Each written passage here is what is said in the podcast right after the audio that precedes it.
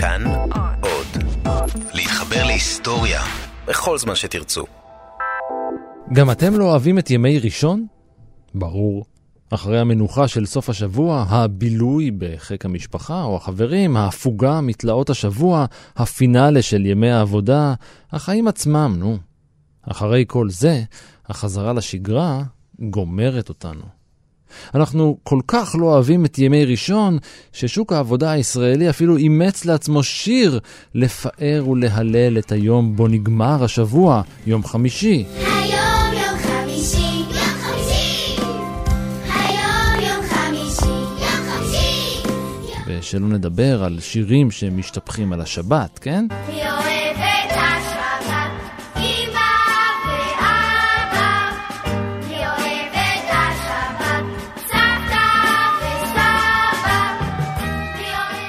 תחילת שבוע העבודה השגרתי היא עניין קשה בכל תרבות. בארצות הברית, למשל, כמו בכל מדינה שמושתתת על הדת הנוצרית, השבוע מתחיל ביום שני, אחרי יום ראשון שמוקדש ללורד ג'יזס עצמו.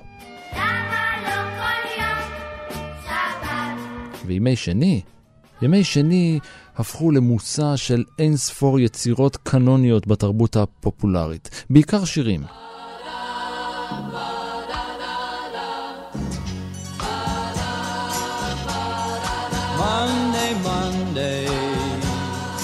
Monday Monday של האימהות והאבות, Monday Morning של פליטווד מק, Blue Monday של New Order, Manic Monday של הבנגלס, עשרות רבות של שירים.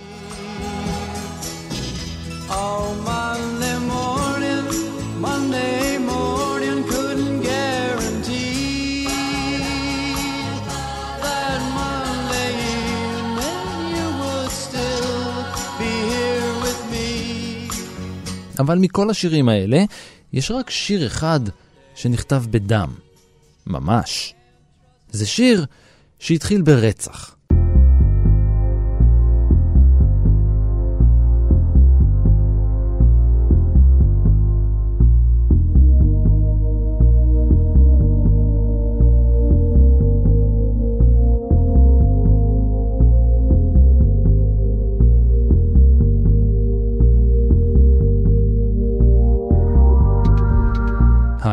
אני רן מנהר ואתם על מנהר הזמן. מדי פרק אנחנו מספרים לכם על מקרה שקרה בעבר מזווית שכנראה עוד לא הכרתם. הפעם אנחנו חוזרים אל מסע הירי בבית הספר היסודי בקליפורניה שהתרחש בשנות ה-70 ואל השיר שנולד בעקבותיו. I don't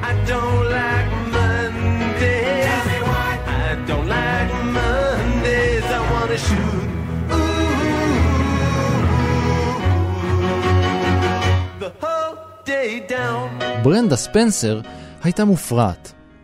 היא נולדה בשנת 1962 וגדלה כילדה ג'ינג'ית בסן דייגו, אבל החיים שלה היו כל כך מבורדקים שהיא פשוט לא הבינה מה עושים בעולם הזה בכלל.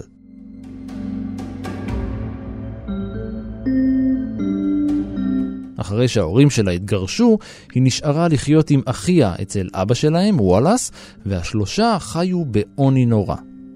כמה נורא? בלילות הם חלקו מזרן בסלון. על הרצפה. כשסביבם ים של בקבוקי בירה, וויסקי ואלכוהול ריקים. ולא רק בסלון, הבית היה מלא בבקבוקים ריקים שכאלה, ואביה כנראה נתקע לא אחת בעניינים עם המשטרה, כי אחרת אי אפשר להסביר מדוע בתו הצעירה שנאה כל כך שוטרים. על השורשים אנטי-ממסדיים, אני חושב מגיל אה, מאוד מאוד צעיר. זהו עורך דין עמית פלדמן, קודם כל היא דיברה ברוח התקופה, חזירים אה, הם השוטרים, היא רוצה לירות באחד, היא אמרה את זה מול חברות שלה, זה אנחנו יודעים שוב בדיעבד. היא אמרה שהיא רוצה לעשות איזשהו משהו גדול שעוד ישמעו עליו. אה, ויראו אותו בטלוויזיה, כמובן שבזמן אמת אה, אף אחד לא לקח את זה ברצינות, אבל אחר כך, אה, זאת אומרת, כולם חכמים.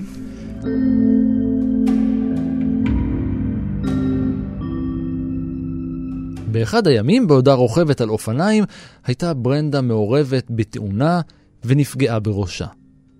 כתוצאה מהמכה היא סבלה מפגיעה באונה הרקתית, אולם הפציעה לא התגלתה אלא כמה שנים מאוחר יותר. אנחנו עוד נחזור אל הפציעה הזאת בהמשך.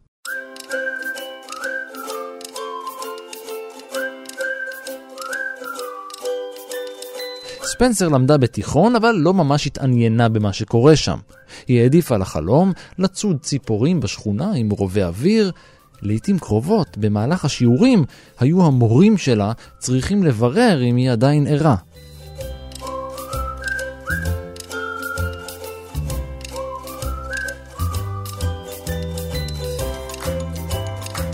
ההישג הגדול ביותר שלה בבית הספר היה פרס בו זכתה בתחרות צילום. היא הייתה מעולה בזה, זכתה מקום ראשון. למרבה האירוניה, אה, התחרות הייתה של ארגון שנקרא Human Society, אה, שבעצם התפקיד שלו זה למנוע התעללות בבעלי חיים. הם כנראה פחות שמעו על הדבר הזה שהיא הייתה יורה בציפורים עם רובי אוויר. היא לא השאירה אחריה איזה מורשת עשירה של אה, לא יודע מה, אבל בסופו של דבר אה, הציור שכן זכה, וגם אנחנו יודעים צילומים קודמים, היו כן של אה, דברים מתחום עולם החי, היא כן נטטה להראות חיבה עד אותו אירוע. שהיא ירתה בציפורים, ועוד נגיע לזה כי יש לזה תפקיד משמעותי. יכול להיות שאם היא הייתה ממשיכה והיו מגלים את הכישרון הזה והיו מטפחים אותו, שלא היינו כאן היום.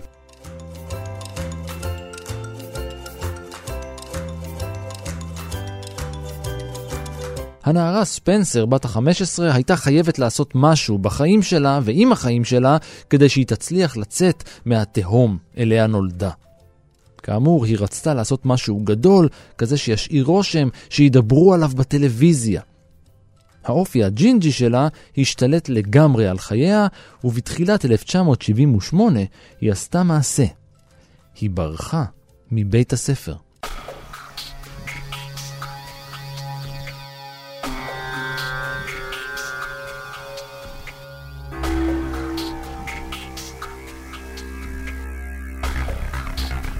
למערכת החינוך של סן דייגו לא הייתה ברירה, והיא שלחה את ספנסר למוסד לנוער בעייתי. אחרי תקופה קצרה, הגיעו שם למסקנה שהנערה בעלת נטיות אובדניות. הם עדכנו את ההורים שלה.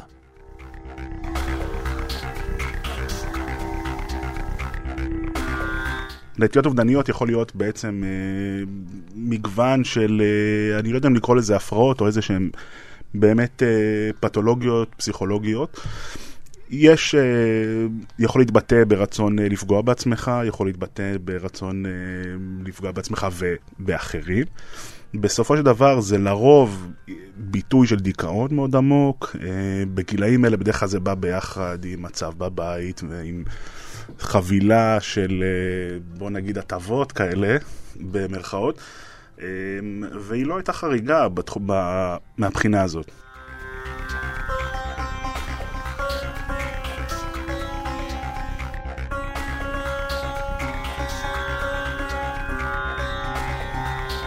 נראה שהפציעה שחוותה ספנסר בגיל צעיר בעונה הרקתית השפיעה קשות על חייה. בעונה הרקתית מעובדים כל הנתונים שמתקבלים במוח מהחושים השונים. מתרחשים בה תהליכים חשובים ביצירת זיכרונות חדשים, אחסון ושליפה שלהם.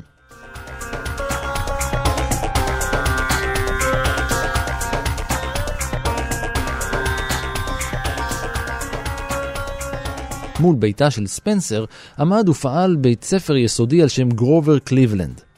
בקיץ של 78 היא נעצרה לאחר שנתפסה יורה כדורי מתכת מאקדח אוויר אל חלונות בית הספר. כיוון שהייתה קטינה, קצין המבחן שהוצמד לה תיאם לה בדצמבר הערכה פסיכיאטרית. התוצאות היו חד משמעיות. ספנסר צריכה להיות מאושפזת בבית חולים לחולי נפש כי היא מוגדרת כדיכאונית.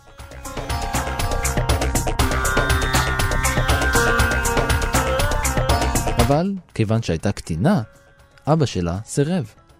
מה פתאום שהבת שלי תתאשפז? הוא טען, ונתן לה במתנה לחג המולד רובה חדש. כמו כל אבא.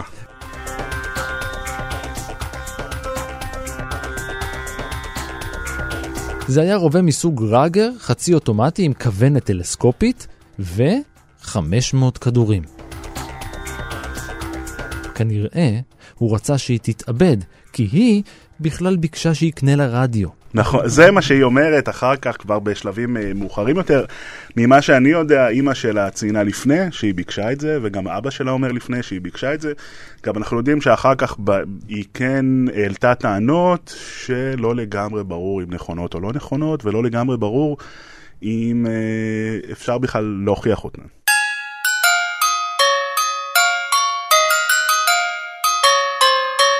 חג המולד עבר, וספנסר לא התאבדה. גם השנה החדשה, 1979, נכנסה ברוב הדר, וספנסר עדיין נותרה בחייה האומללים.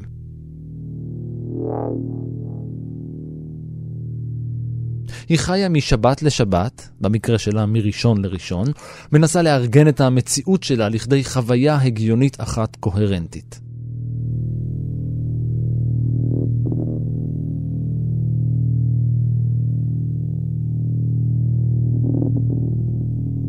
ב-29 בינואר היה יום שני. בבוקר היום התעוררה ספנסר, אבל לא יצאה. היא לא הלכה לבית הספר, אבל מה היא צריכה בית ספר תיכון כשמול החלון שלה יש בית ספר יסודי?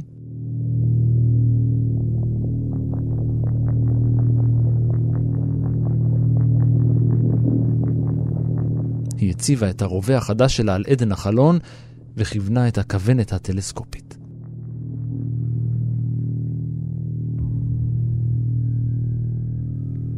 על יד שער בית הספר עמדו תלמידים, ילדים קטנים, וחיכו שמנהל בית הספר, ברטון ראג, יפתח את השער והם יוכלו להיכנס ולהתחיל שבוע לימודים חדש.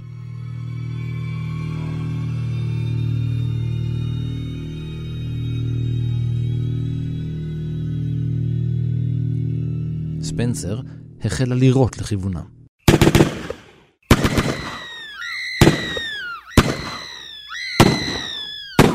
שמונה ילדים נפצעו מהאש. המנהל רג מיהר לפתוח את השער ולהחיש עזרה לכמה שיותר ילדים ולנסות להציל אותם, אבל ספנסר ירתה בו והרגה אותו במקום. הוא היה בן 53.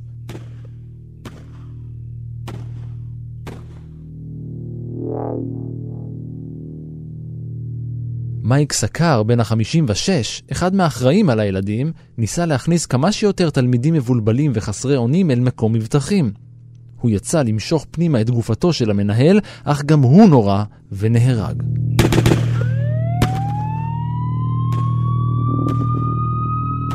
המשטרה הגיעה, הגיע גם שוטר אה, שהספיקה לירות בו, והכדור נכנס דרך אזור הצוואר כתף. הוא נפצע קשה, הוא לא נהרג. השוטר, רוברט רו, בן ה-28, נפגע מכדור בודד מיד איך שהגיע למקום. הוא נורה בצווארו ונפגע באורח בינוני. שלושה מהילדים הפצועים קיבלו טיפול בפציעות קלות, אולם שני ילדים אחרים נפצעו באורח קריטי. ילד נוסף שנפצע הוגדר במצב טוב. מרי קלארק, בת השמונה, נפצעה כשאחד הכדורים פילח את בטנה. היא לא סיפרה לאיש שהיא פצועה, אלא פשוט הלכה אל הכיתה שלה. היא הייתה מפוחדת ומבוהלת כדי לדבר עם מישהו. רק אחרי כמה שעות היא פונתה לבית החולים והוגדרה כפצועה קשה. בסופו של דבר, זאת אומרת, השוטרים הבחינו בכיוון הירי, הזיזו משאית זבל שחנתה שם אל נתיב האש שלה, וזה בעצם בסופו של דבר מה שעצר אותה, אחרי שהיא ניסתה לראות גם באותו נהג של אותה משאית. דרך אגב, שיצא בסופו של דבר מהצד השני. אה, ואז התחיל כל הסאגה של ההתבצרות שלה. כל האירוע הזה נמשך רבע שעה בלבד. אחרי 15 דקות בלבד ו-30 יריות, ספנסר התבצרה בביתה למשך 7 השעות הבאות.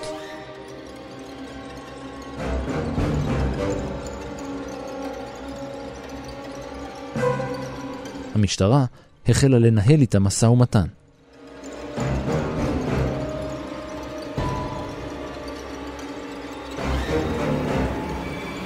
כש-470 כדורי תחמושת לצידה, היא איימה על השוטרים שהיא תצא ותתחיל לירות לכל עבר.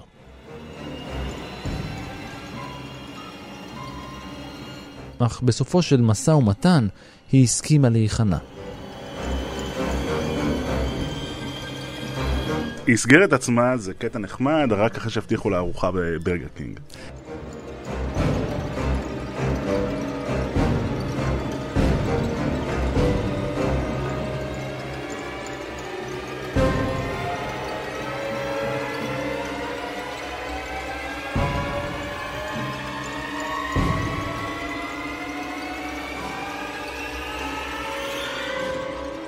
לפני שהיא יצאה מהבית והסגירה את עצמה, היא הספיקה לתת ראיון לעיתונאי מהסן דייגו טריביון. עשיתי את זה רק בשביל הכיף, היא אמרה. אני לא אוהבת את ימי שני, זה מחיה את היום. אני צריכה ללכת עכשיו. יריתי בחזיר, אני חושבת, ואני רוצה לראות בעוד. יותר מדי כיף לי כדי להסגיר את עצמי.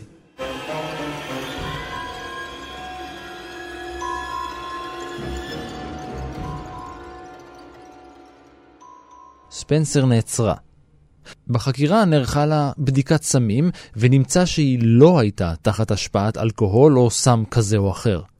היא הואשמה, הודתה והורשעה ברצח שני אנשים ובתקיפה בנשק. ב-3 באפריל 1980, בעוד המשפט שלה מתנהל, חגגה את יום הולדתה ה-18. למחרת, היא הורשעה ונשלחה כבגירה לבית הסוהר. היא קיבלה מאסר עולם ונכלאה בכלא הנשים של קליפורניה. בסופו של דבר היא הורשעה כבגירה בגלל חומרת המעשים שלה, הם חיכו להטלת העונש עד ליום אחרי גיל 18.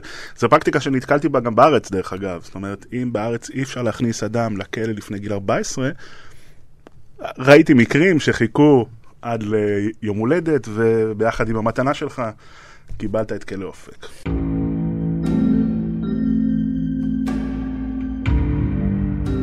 זוכרים את הפציעה המוחית שלה באונה הרקתית? בין כותלי הכלא היא אובחנה כחולת אפילפסיה והחלה לקבל טיפול תרופתי, גם באפילפסיה וגם בדיכאון.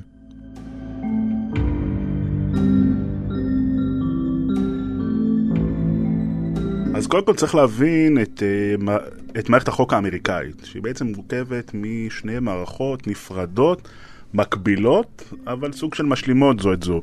יש את המערכת של המדינה עצמה, את ה state, אה, שיש 50 כאלה כנגד 50 מהמדינות. לכל state כזה יש גם את ה police שלו, הכי מפורסם זה למשל NYPD, המשטרה של העיר ניו יורק.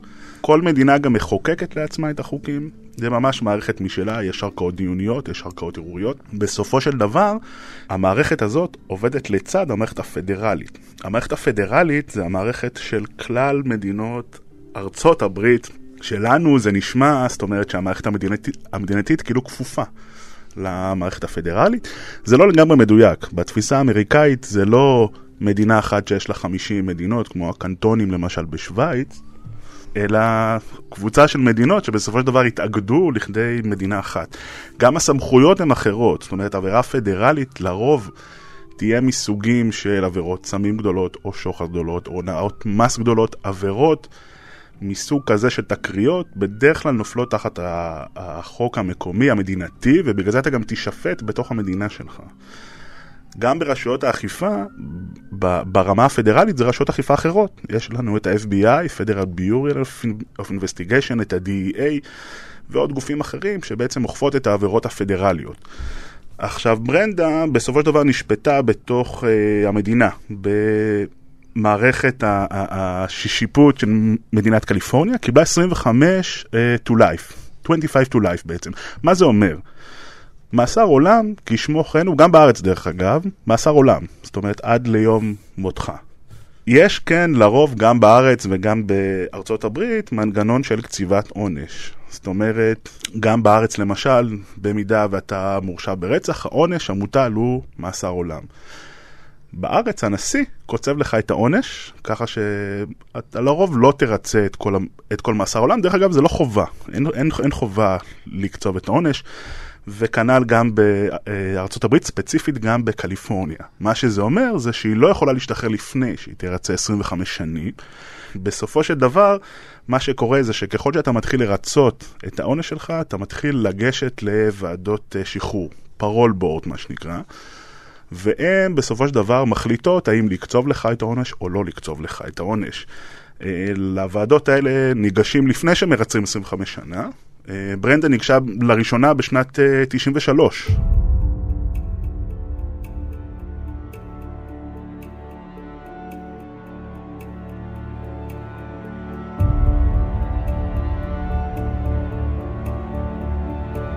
בבית הספר היסודי קליבלנד הוקמה אנדרטה לזכר ההרוגים והפצועים באירוע הקשה ההוא.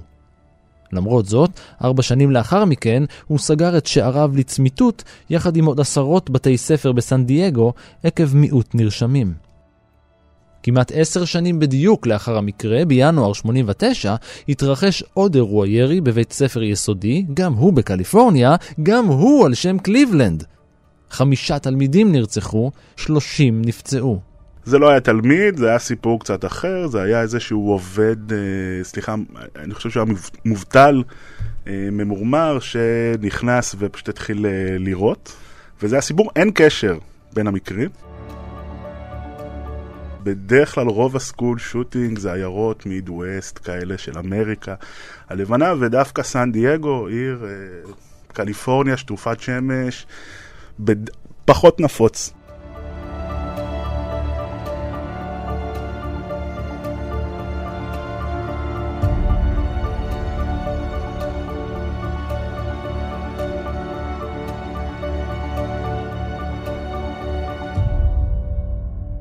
לצד האנדרטה בבית הספר, הנצחת הקורבנות באירוע הירי של ספנסר הגיעה ממקום לא צפוי, ואחרי סגירת בית הספר, הפכה לנצחית.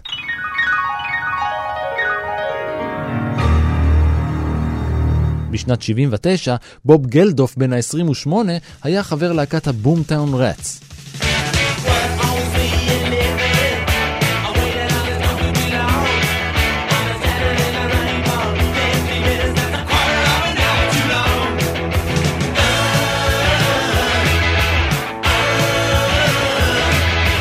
כיוון שהיה כבר סלבריטי לא קטן, הוא הגיע להתארח באחד מאולפני הרדיו באטלנטה.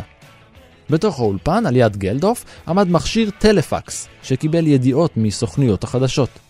כשהגיעה ההודעה על תקרית הירי הקטלנית של ספנסר, גלדוף קרא אותה איך שהתקבלה ונדהם.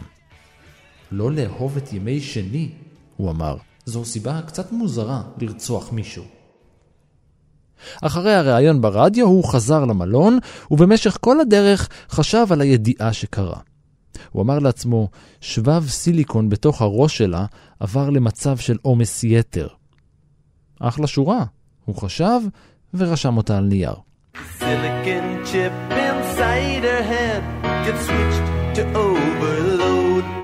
ואז הוא כתב גם את השאלה חסרת ההיגיון של העיתונאי שראיין את ספנסר.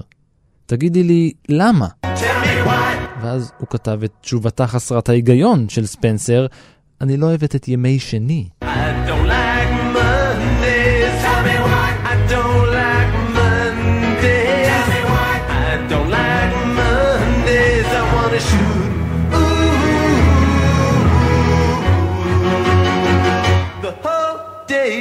השיר התפרסם ביולי של אותה השנה, וחיכב ארבעה שבועות במקום הראשון במצעדים בבריטניה. משפחתה של ספנסר ניסתה למנוע מהשיר לצאת בארצות הברית, אך ללא הצלחה. בכל מקרה השיר לא היה כזה להיט באמריקה, ובסן דייגו אפילו נמנעו מלהשמיע אותו במשך כמה שנים, מתוך כבוד למשפחות הקורבנות.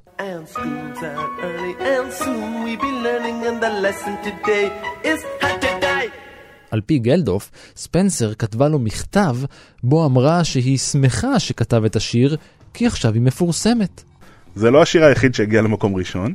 ב-2011 השיר Pumped Up Kicks של Foster the People גם הגיע למקום ראשון בכל מיני מצעדים בעולם.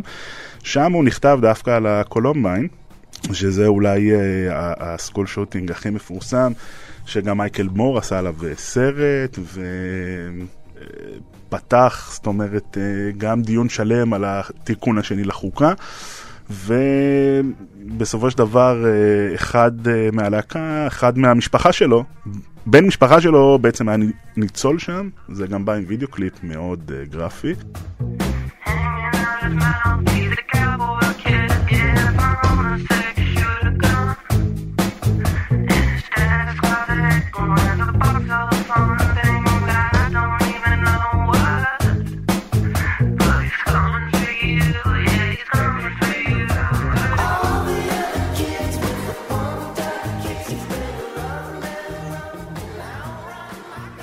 בשנת 93 עמדה ספנסר לשימוע בפני ועדת שחרורים.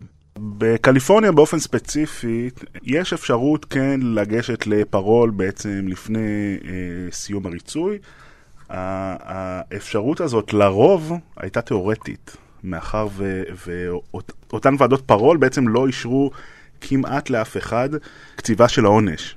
ואז יצא שזה בעצם מין הליך כזה שהם ניגשים עוד פעם ועוד פעם ועוד פעם, והוא לא נושא פרי. בסופו של דבר, אה, אה, מה, מהבחינה הזאת ברנדה לא שונה מהמון אנשים אחרים שהואשמו ברצח ויושבים, ואגב עדיין יושבים אה, על הדברים האלה. זה גם תלוי במושל, גם במדיניות שלו. למשל, ארנולד שוורצנגר, כשהיה שחרר קצת יותר אנשים, הגדיל לעשות מושל בשם גרי דייוויס, שבתקופת, כל תקופת הכהונה שלו שוחררו שני אסירים בלבד.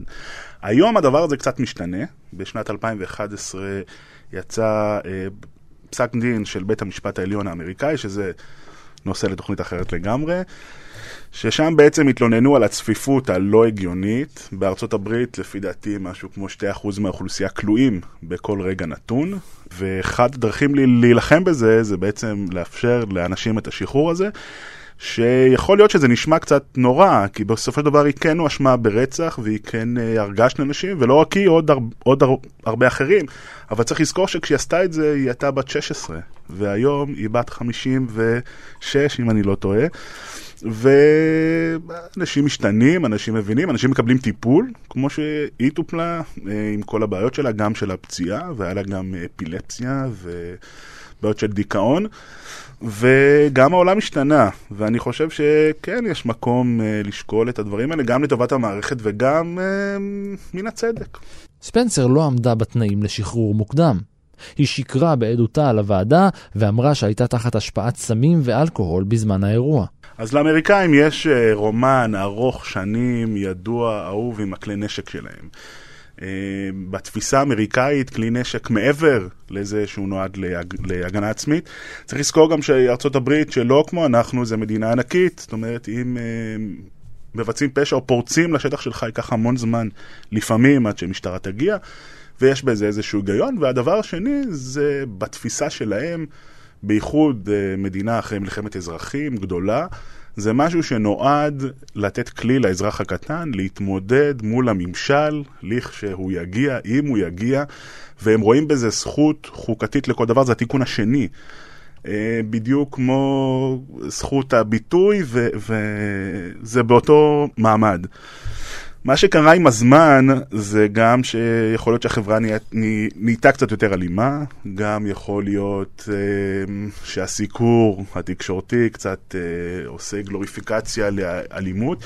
הזמנים השתנו. הזמנים השתנו, ו- ויש לנו בעצם המון מקרים של מס שוטינג, של ירי המוני, שיש דיון ער, מדמם, בועט היום בארצות הברית על כל הנושא הזה. Um, הרפובליקנים באופן מסורתי uh, לא רוצים לגעת בזכות החוקתית הזאת. מהצד השני אומרים, תראו, uh, גם אם יש את הזכות הזאת, אין סיבה שזה יהיה נשקים אוטומטית. בסופו של דבר, היום אתה יכול להגיע לחנות בארצות הברית, לצאת עם M16, וזה כמו שקנית אקמול בסופר.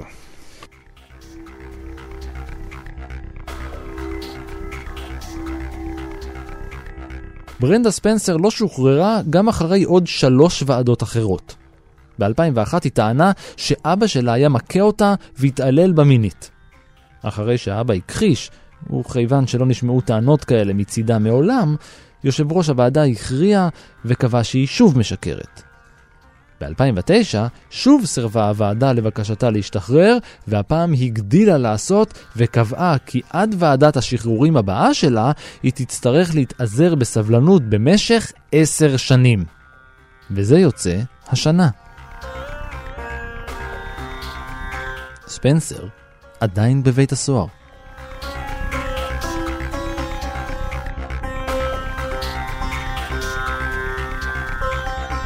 היו הרבה שוטינג גם לפני, זאת אומרת היא לא הראשונה, מה שכן יכול להיות מעניין כתיאוריה, אה, זה קרה בסוף ה-70's. ה-70's היה אולי ה golden age של אה, רוצחים סדרתיים בארצות הברית. אה, היה לנו את הזודיאק שלא נפתר, היה לנו את Son of Sam שהטיל אימה על כל ניו יורק, היה לנו את טד בנדי שהפך ל rockstar בזכות התקשורת, וגם אה, ברנדה אומרת, אה, אני אעשה משהו גדול, אתם תשמעו עליי בטלוויזיה, זאת אומרת, היא לא עושה את זה מטעמים של אני רוצה להתנקם במישהו, אה, יכול להיות שזה כן השפיע עליה בסופו של דבר, הדבר הזה, אנחנו לא יודעים.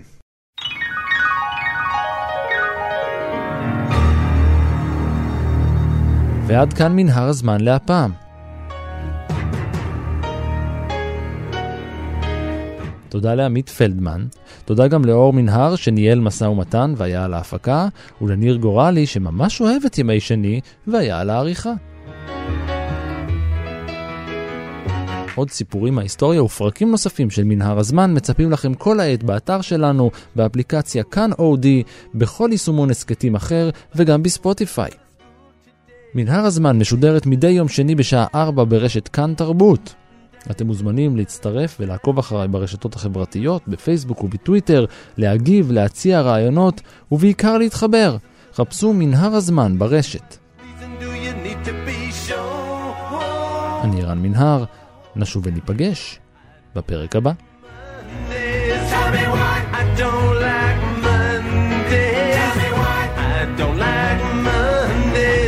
Tell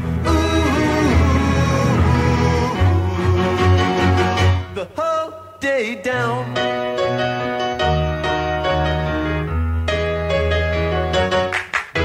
The telex machine is kept so clean and it types to a waging world. A mother feels so shocked, father's world is rocked, and their thoughts turn to their own little girl. Sweet 16 ain't that peachy keen, now so neat to admit defeat. They can see no reasons, cause there are no reasons. What reasons do you need? Oh, oh, oh, tell me why I don't like Mondays. Tell me why I don't like Mondays. Tell me why I don't like Mondays. I wanna shoot.